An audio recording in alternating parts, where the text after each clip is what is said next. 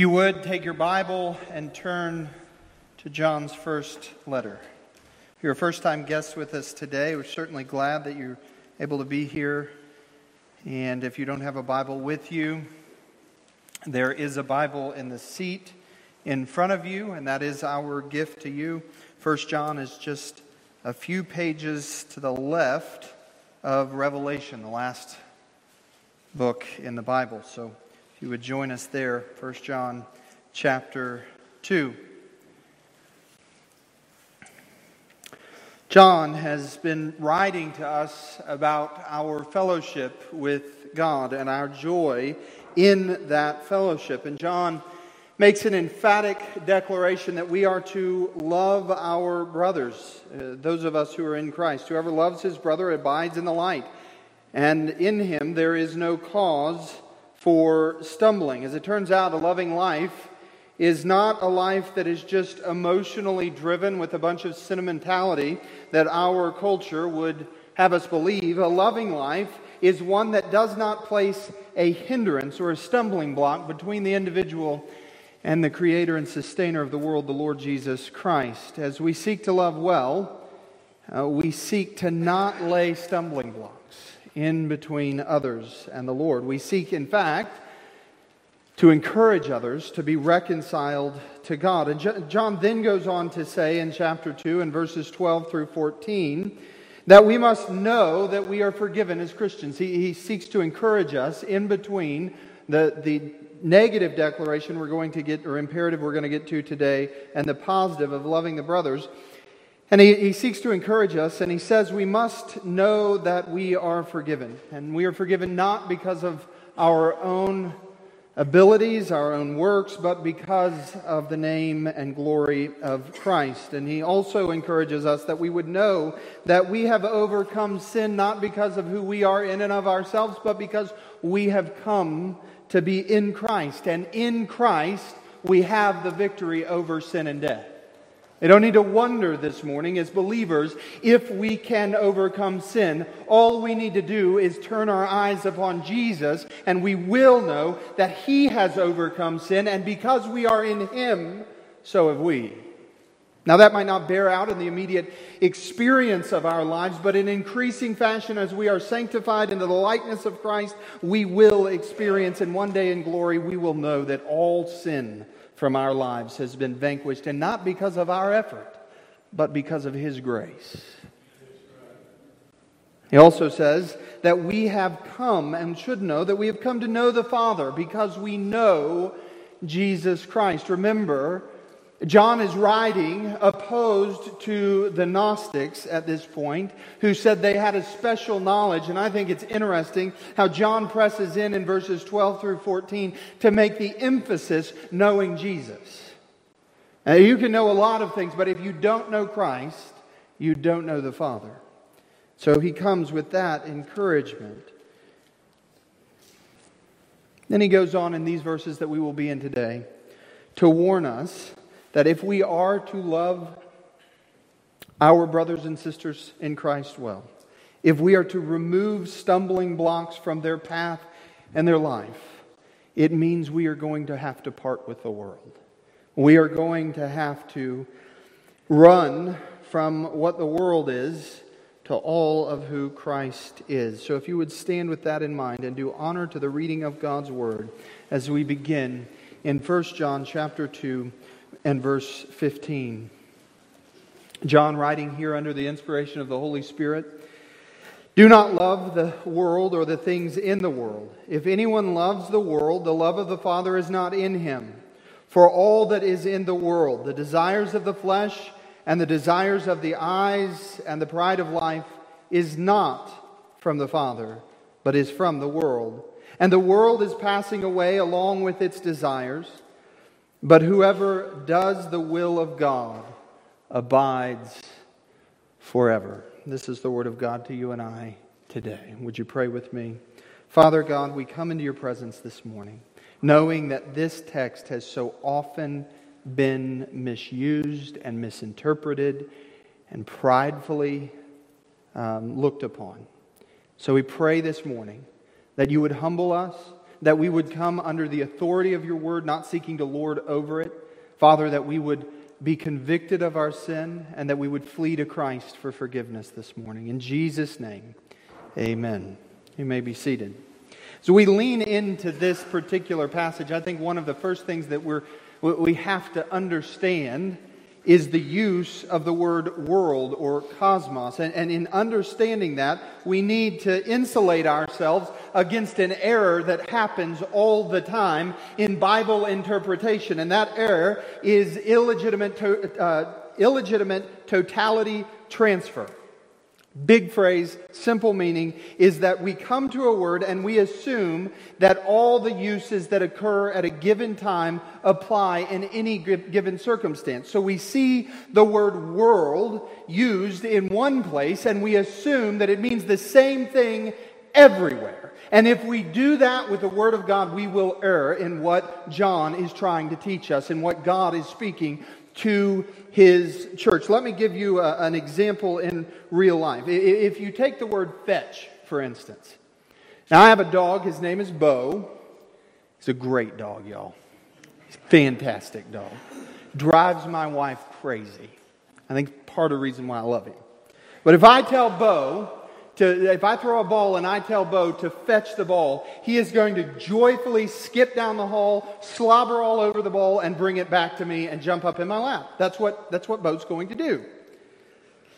Now, if I tell my buddy Brian here on the first row, hey, I want to go to lunch, why don't you go fetch your wife?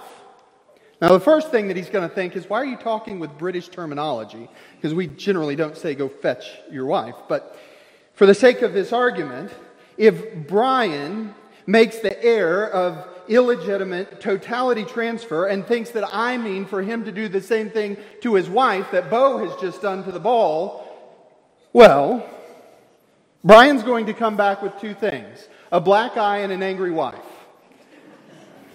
Because when we say go get your wife, we don't mean skip down the hall towards her, drool all over her, bite her arm, and drag her back. That's not what we intend to say. The use of even that word fetch can mean something different in light of its contextual usage. And so it is with the word cosmos or cosmos, however you want to pronounce it. Uh, it is a word that is translated most often into the English with the gloss of world. And here we are told that we are to run from, that we are to not love the world. So what is John what is John meaning to say? Well, for the sake of, of, of, of, greater understanding of how this word is used, I'm going to do something that I normally wouldn't, and I'm going to go through and give you categories of how this one word is used all throughout the scripture. This may feel a little bit laborious to go through these different passages because there's actually, and this is arguable, uh, about 11 different ways that the word world is meant in connection with the context that it is used in the New Testament. 10 in the Gospel of John alone. One, the world can mean, cosmos can mean the created universe. John 21, verse 25. Jesus did many other things as well. If every one of them were written down, I suppose that even the whole world, the created universe, would not have room for the books that would be written. Cosmos can also mean the earth itself. John 17, verse 18. As you sent me into the world, I have sent them into the world. As you sent me into the earth, so I send them into the earth all over the globe. Cosmos can also mean all men everywhere. John 1, verse 10. He was in the world, and though the world was made through him, the world did not recognize him. Uh, the cosmos can also mean mankind under the Creator's judgment. The world cannot hate you, but it hates me because I testify that what it does is evil. Jesus speaking there in John chapter 7. It can also mean the public around Christ, in particular, in this context, the Jews. In John 7, verse 4, no one wants to become a public figure, acts, no one who wants to become a public figure acts in secret. Since you are doing these things, show yourself to the world. Now, is Jesus telling the Pharisees in that context, the Jews, to show themselves to the entire world? No, he's, he's saying, show yourself in this community, in this large group. It can also mean the kingdom of evil forces as related to the earth. John 15, verse 19. If you belong to the world, it would love you as its own. As it is, you do not belong to the world, but I have chosen you out of the world. That is why the world hates you. It also can mean the world of unbelievers, the, the non elect. John 17, verse 9. I pray for them. I am not praying for the world, but for those you have given me, for they are yours.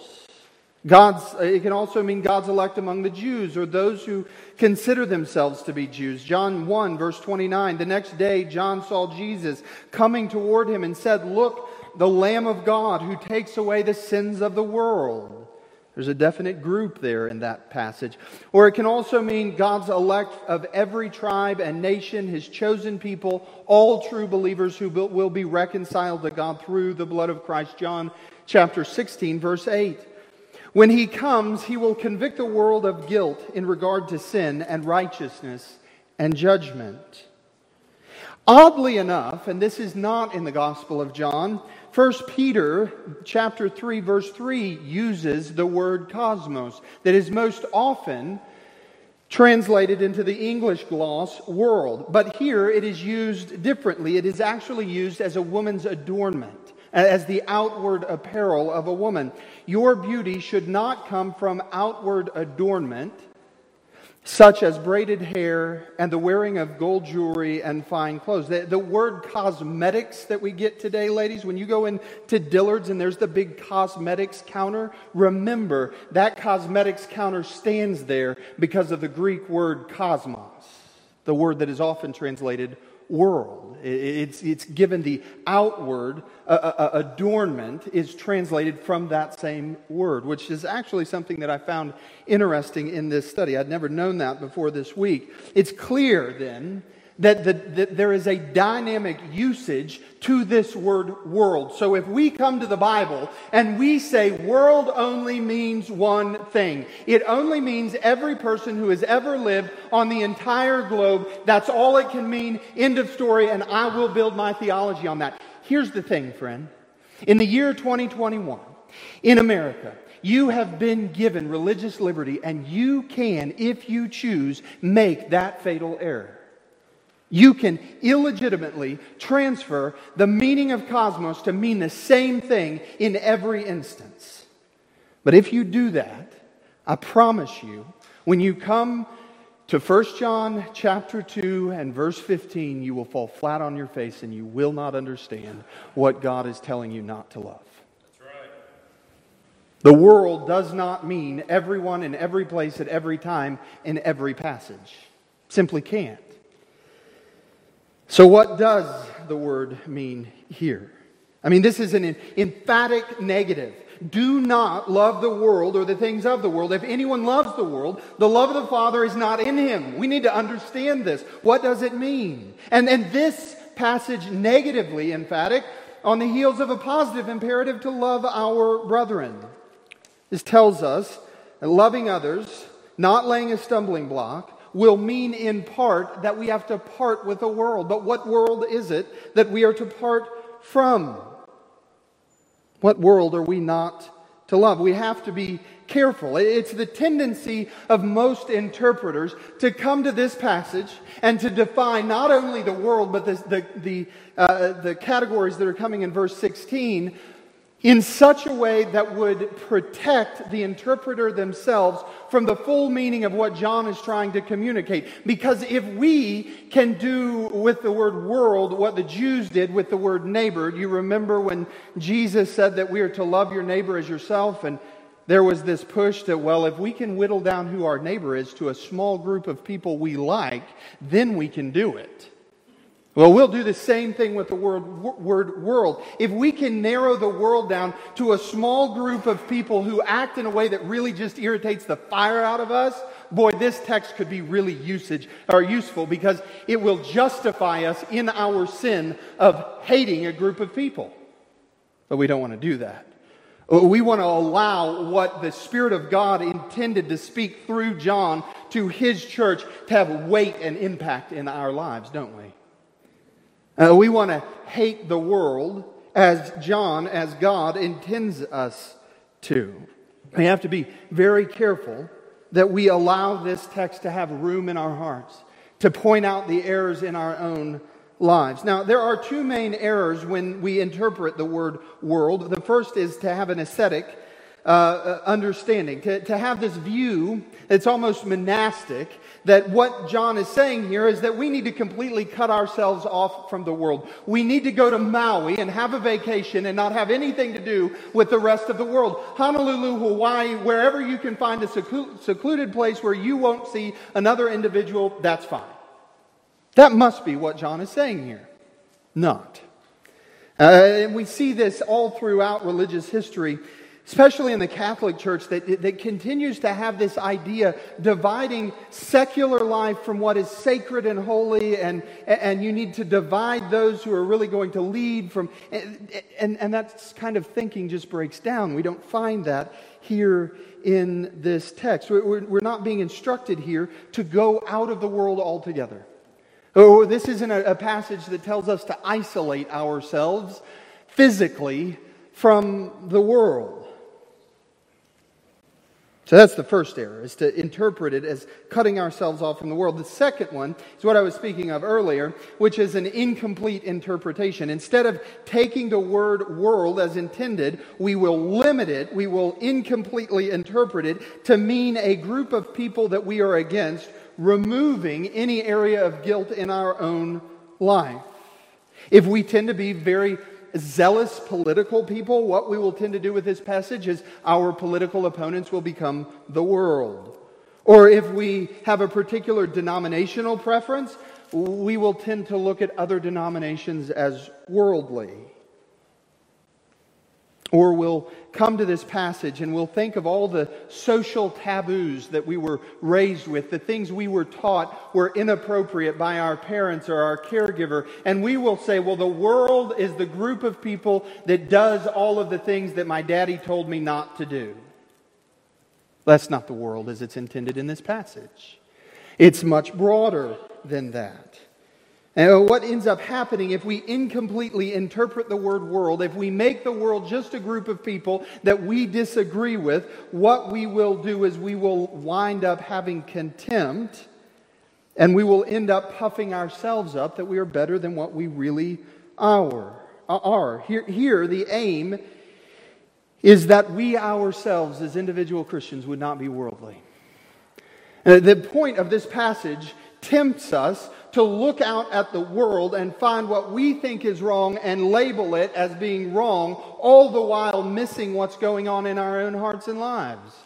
And I think part of what John is encouraging the church to do is stop and, and take stock of their own hearts, uh, of each of our own lives individually, and to see where the world has crept into the church, where the world is at work in our hearts, in our lives. You see, the reality is, John comes to us with the assumption that we know the whole world lies in the power of the evil one. But we are of God. We are different. We are to walk in fellowship with God because we have been born of the Spirit of God, and so we are to be distinct and separate from this world. So, again, the question, Jay, what is the world? Well,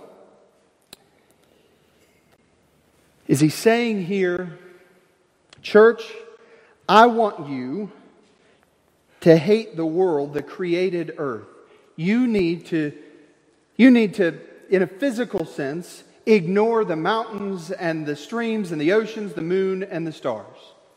If, if you cut yourself off from those things and you ignore them, then you will lead a godly life. Of course, that's not what he means. In fact, to encourage this, and this actually has been the interpretation of some, is to cut off humanity and cut the church off from general revelation, from God displaying his glory through his creation.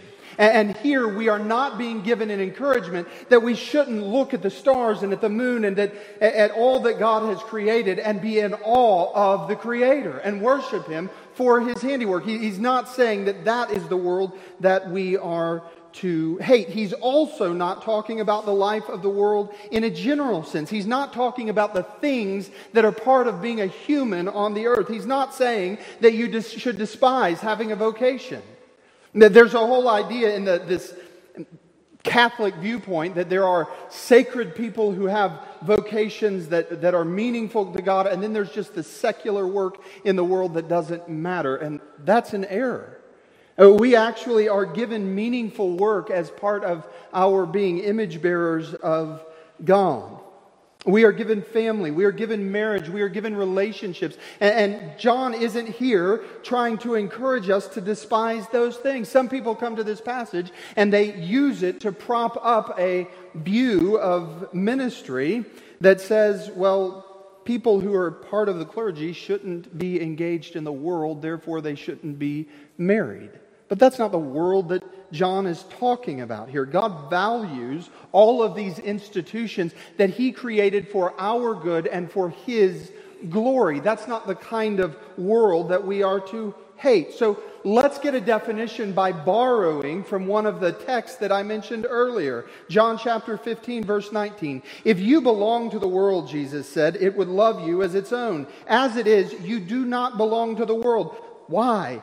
But I have chosen you out of the world. That is why the world hates you. The world that John is talking about in John 15, verse 19, that Jesus is talking about there, is the same world that he's talking about here in 1 John chapter 2. And it is the kingdom of evil forces as related to the earth.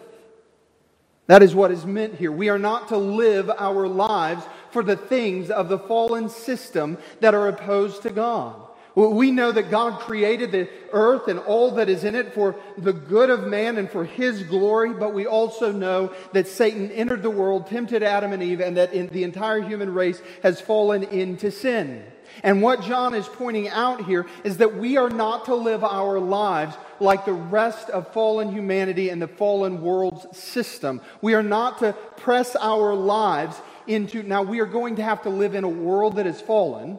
But we are not to live our lives seeking to please that fallen system, seeking to honor the dictates and the authorities and the rules of that fallen, broken ideology.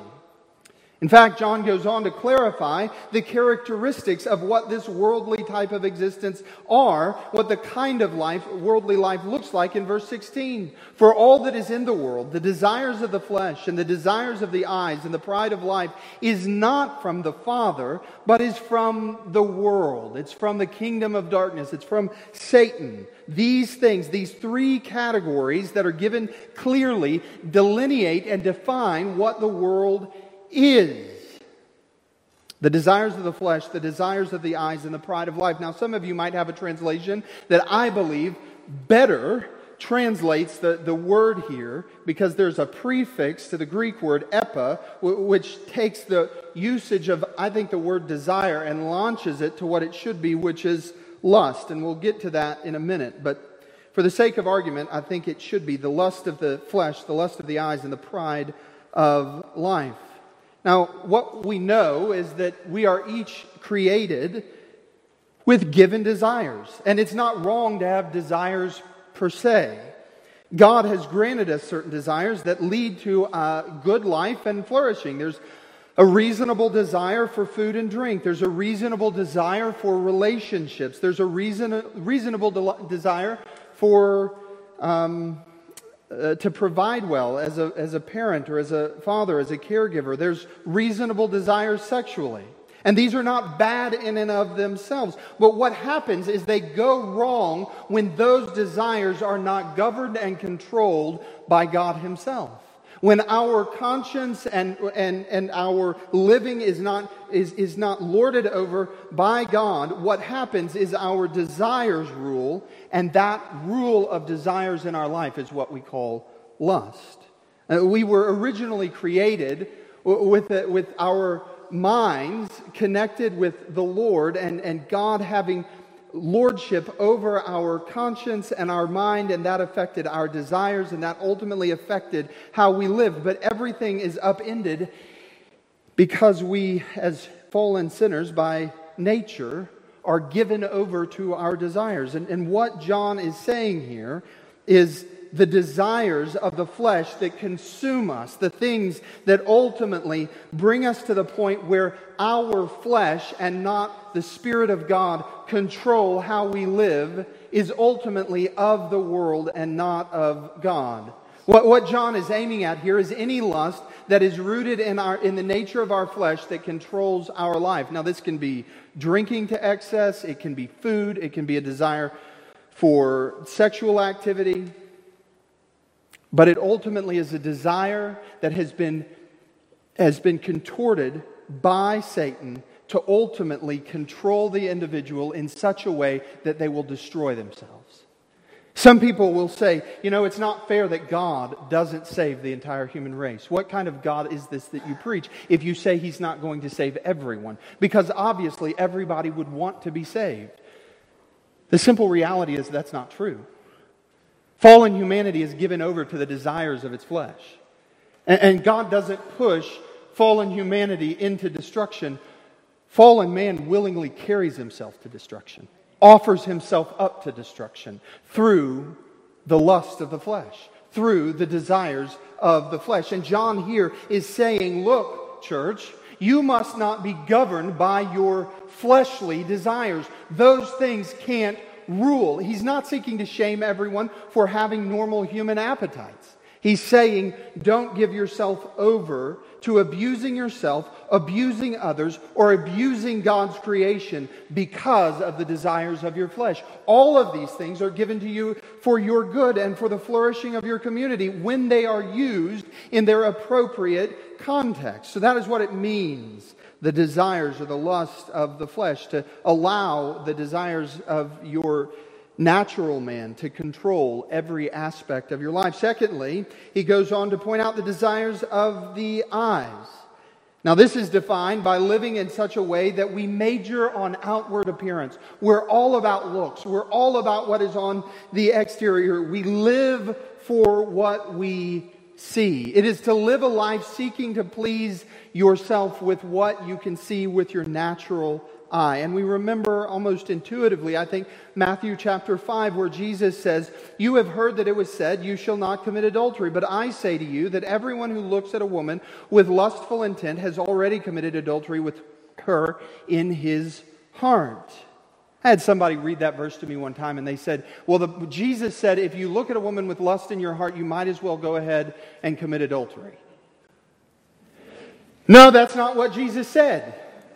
Not even close to what Jesus said.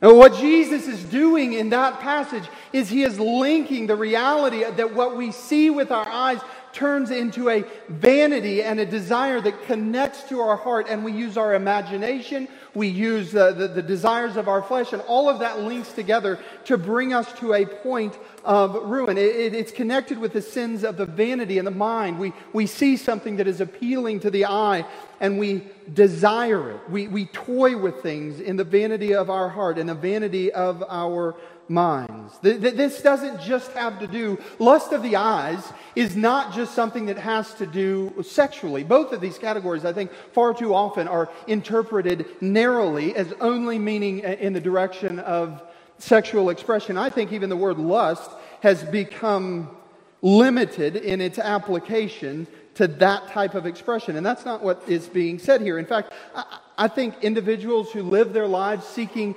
only the outward adorning, constantly worried about what they wear, do I look good, and, and all of those things are living in the worldly system of lust of the eyes. In fact, I think that's why it's interesting that 1 Peter chapter 3, the verse that uses the word cosmos for outward adornment, says, Your beauty should not come from outward adornment, such as braided hair and wearing of gold jewelry and fine clothes. Now, that doesn't mean that you can't do any of those things. It just simply means that your identity, who you are, should not be so inter, uh, so closely knitted to those outward things that that is what you are given over to.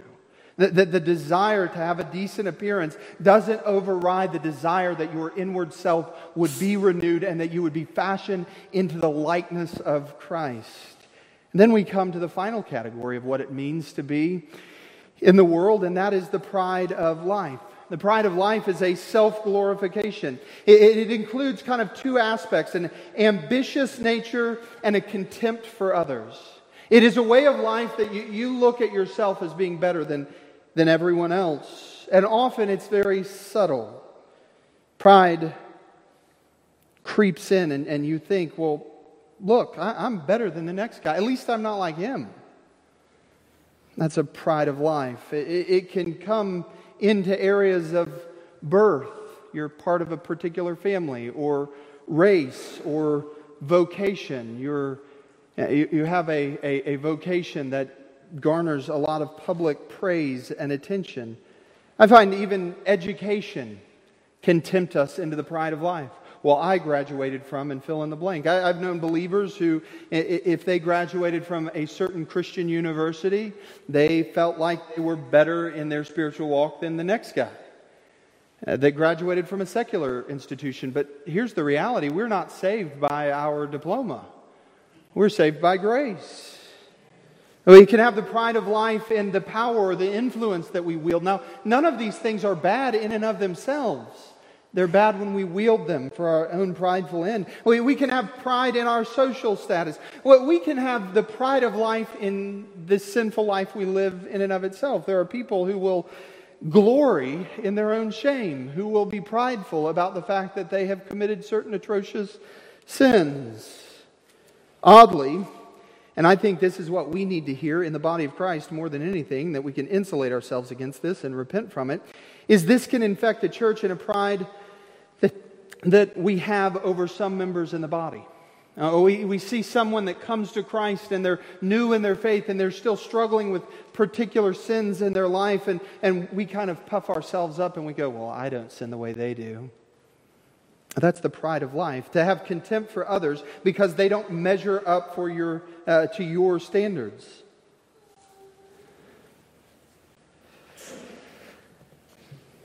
We set ourselves up as though, as though we were spiritually superior to our neighbor. It's interesting that, that Paul tells us that we are saved by grace. It's not of works.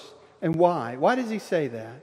He says, so, so, that no one would boast in the presence of God. It, it, turns out that the gospel of grace, defined by grace, is really the only gospel because not only should we not boast when we are in glory before the throne of God, we must realize that God is omnipresent, and in the earth we should not boast of our spiritual status over our neighbor. We should not glory in where we are spiritually because the second that we do that, we are trafficking in the pride of life. Uh, we are living in a way that really reveals to the rest of the world that we are the most spiritually immature person in the room. You know, the kind of individual that says, Dallas, I've never had, I, I've never had a drink. I've never smoked. I've never kissed a girl I wasn't married to. All of those things. Look at me in all of my glory. No, puke. It took just as much of the grace of our Lord Jesus Christ to ransom the individual in that condition as it did the individual who lived long years neck deep in sins that were socially taboo. We're not to live in the pride of life. And this is the sin that I see creeping in all over the place. And I even think, you know, it, denominations are not, I don't know why denominations have gotten bad press in our generation. Well, we should not have divisions. Ah, brother, I think that when you read your Bible, you should diligently seek to interpret it well. And if that means that you've got to go somewhere else on Sunday morning for church, that's okay. What it doesn't mean is I don't have to hate you, right? And, and those divisions of denominations shouldn't cause us to go, well, look at us. we are Baptists. I mean, we're great. Are you kidding me? I mean, if we really are proclaiming the gospel as a Baptist church, then what we are saying is Baptists are so awful that the only begotten Son of God had to die so that we could see glory.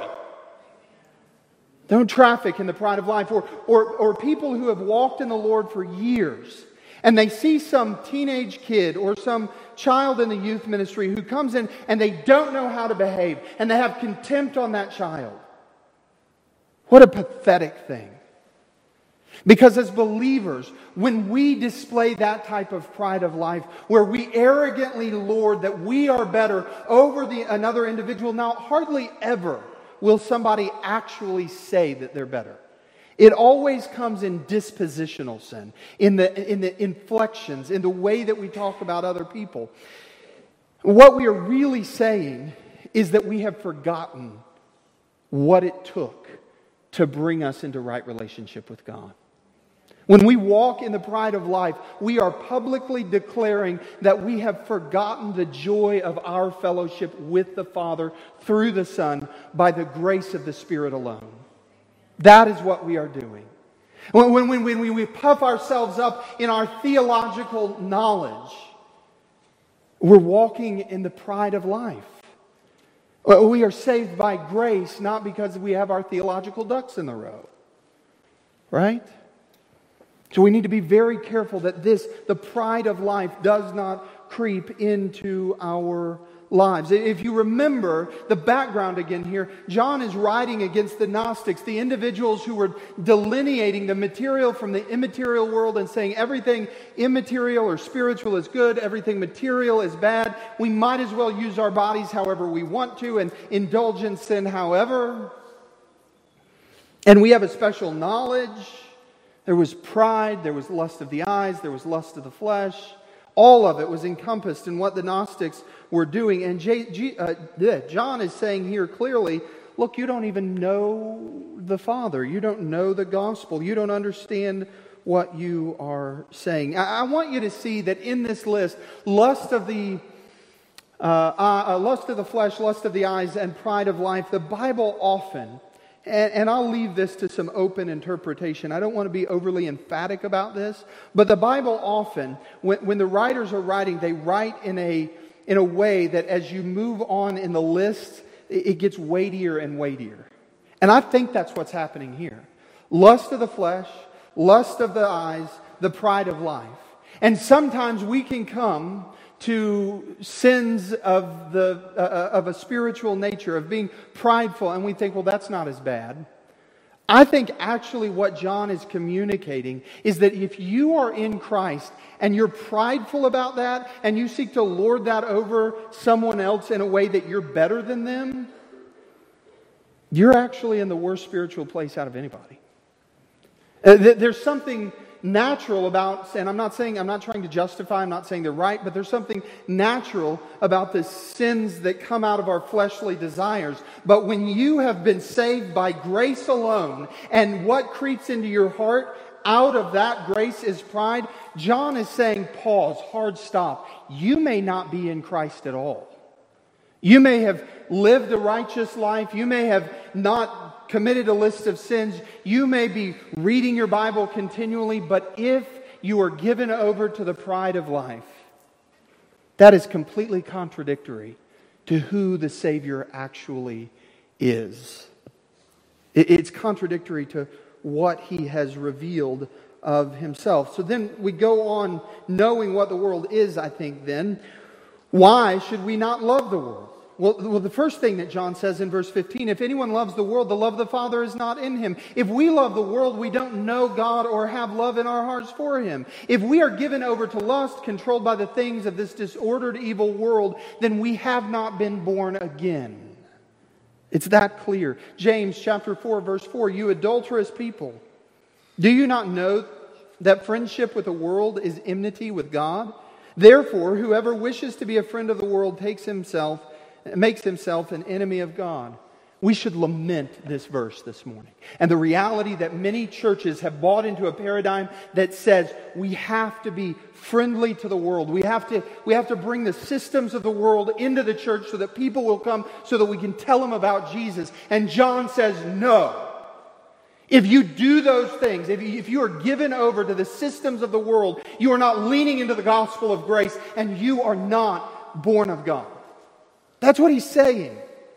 That's why we, we're not to love the world. The only way to genuinely love people is to abide in Christ and not to put stumbling blocks between them and Christ. Secondly, Love of the world is a denial of our new birth. Verse 16 For all that is in the world, the desires of the flesh, the desires of the eyes, the pride of life, is not from the Father, but is from the world. It doesn't come out of the Father, it comes out of the world. And he's, he, he, if we compare that with chapter 5, verse 19, we know that we are out of, that we come out of God, but the whole world lies in the power of the evil one. John is setting up in the mind of the church look, the world has come out of Satan, ultimately, out of the destruction of the fall. And if the lust of the eyes, uh, the lust of the flesh, the lust of the eyes, the pride of life is what dominates your, your existence, you need to know those things don't come from God. Therefore, because the Christian is one who has been born of God, born of the work of the Spirit alone, if you are ruled by these things, know that that's not, that doesn't, that doesn't jive with actually being born of God. It just doesn't. You are still in your sin, you are still lost. Christians are people who have the life of Christ in them. They've been born of the Spirit. Their values are going to increasingly, as the work of sanctification goes on in their life through the work of the Spirit, be aligned to who Christ was himself. And listen to the Beatitudes as he begins the Sermon on the Mount. And think about this in contrast to the lust of the flesh, the lust of the eyes, and the pride of life. And he opened his mouth and taught them, saying, Blessed are the poor in spirit, for theirs is the kingdom of heaven. Blessed are those who mourn over their sin, for they shall be comforted. Blessed are the meek, for they shall inherit the earth. Blessed are those who hunger and thirst for righteousness for they will be satisfied. Blessed are the merciful, for they shall receive mercy. Blessed are the pure in heart, for they shall see God. Blessed are the peacemakers, for they shall be called the sons of God. Blessed are those who are persecuted for righteousness' sake, for theirs is the kingdom of heaven. Blessed are you when others revile you and reject you and utter all kinds of evil against you falsely on my account. Rejoice and be glad, for your reward is great in heaven. For so they persecuted the prophets who were before you. If we live our lives seeking to please the world and gratify our eyes and the, the desires of our flesh, and we walk in pride, we ultimately reveal that God hasn't birthed us at all anew. We also see that the life of the world denies, and this is the ultimate reality, life, the life of the world denies the glory of the cross. You remember Paul writing to the Galatians in chapter 6, verse 14 Far be it from me to boast except in the cross of our Lord Jesus Christ, by which the world has been crucified to me, and I to the world. The lust of the flesh and the lust of the eyes and the pride of life are completely contrary to the glory of the cross. You can't be fixed on Jesus. You can't turn your eyes upon him and be delighting in him and glorying in what he has done to ransom you from hell and to give you a place eternally before him if you are indulging in a life that is committed to those categories in the world, if you are living your life for the world. You know, what is interesting and what we have to, again, let this passage have its full weight in our hearts is that when, when Paul says, Far be it from me to boast in the cross, uh, uh, uh, boast except in the cross of our Lord Jesus Christ, by which the world has been crucified to me and I to the world. I believe the first world he's talking about is not the world down at the bar. It's not the immoral world, although it includes all of that. I think for, for Paul, the religious man, you know, the first world that had to be crucified to him was all of his religious righteousness, all of his goodness, all of the things that he knew as a scholar. And he came to know Jesus. And he came to know that it was by grace and grace alone that he was stopped on that day to, to, on, on the road to Damascus. He was interrupted in his life of rebellion and rejection of God, and he was interrupted by grace. And that grace changed his life. No longer did the pride that had so often carried him to, to martyr the early century Christians have rule and reign in his life. No longer did the pride of his eyes, wearing all of the, the particular Pharisaical vestments, rule over him. No longer did the lust of his flesh ultimately rule. Now, did he struggle with those things? I'm certain that he did, as we all do in Christ. But he did not allow them to control all of who he was and what he did. He ultimately gave way to the goodness of the kingdom of heaven. Each of these things places the, the, the lust of the eyes, the, the lust of the flesh, the lust of the eyes, the pride of life, what we need to, if we take nothing else away today, what we need to see in those categories. Do you know where all of those things lead? They ultimately lead to man being glorified in and of himself, and then beyond that, death. And what the gospel is, is completely contrary to those things because it's not centered on man being gratified in his flesh, it's centered on God being glorified in his Son. 1 John chapter 2 verse 17 and the world is passing away along with its desires but whoever does the will of God abides forever. The world and its lust they're going to die friends. If you love the world you're going to die with it. And I say that out of love. If you have built a life on gaining the whole world, knowing this or that, having a particular kind of education, being wealthy or rich, or having a particular so- social status, or you pride yourself on your outward beauty, know this that even if you can't feel it at this moment, all of those things are going to crumble. And the only thing that will remain is the glory of the Lord Jesus Christ. And what John is doing is he's saying to the church be diligent, make sure that you're not living your life in religious vanity, but that you are living your life honestly to the glory of God. Colossians chapter 1 verse 17 and he is before all things and in him all things hold together. And he is the head of the body the church he is the beginning, the firstborn from the dead, that in him, that in everything he might be preeminent.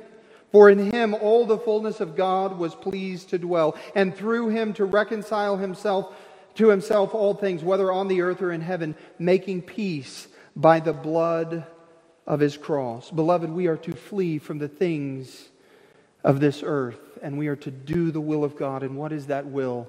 But to love the church and to seek to remove stumbling blocks from the lives of others that they might see the glory of Jesus clearly.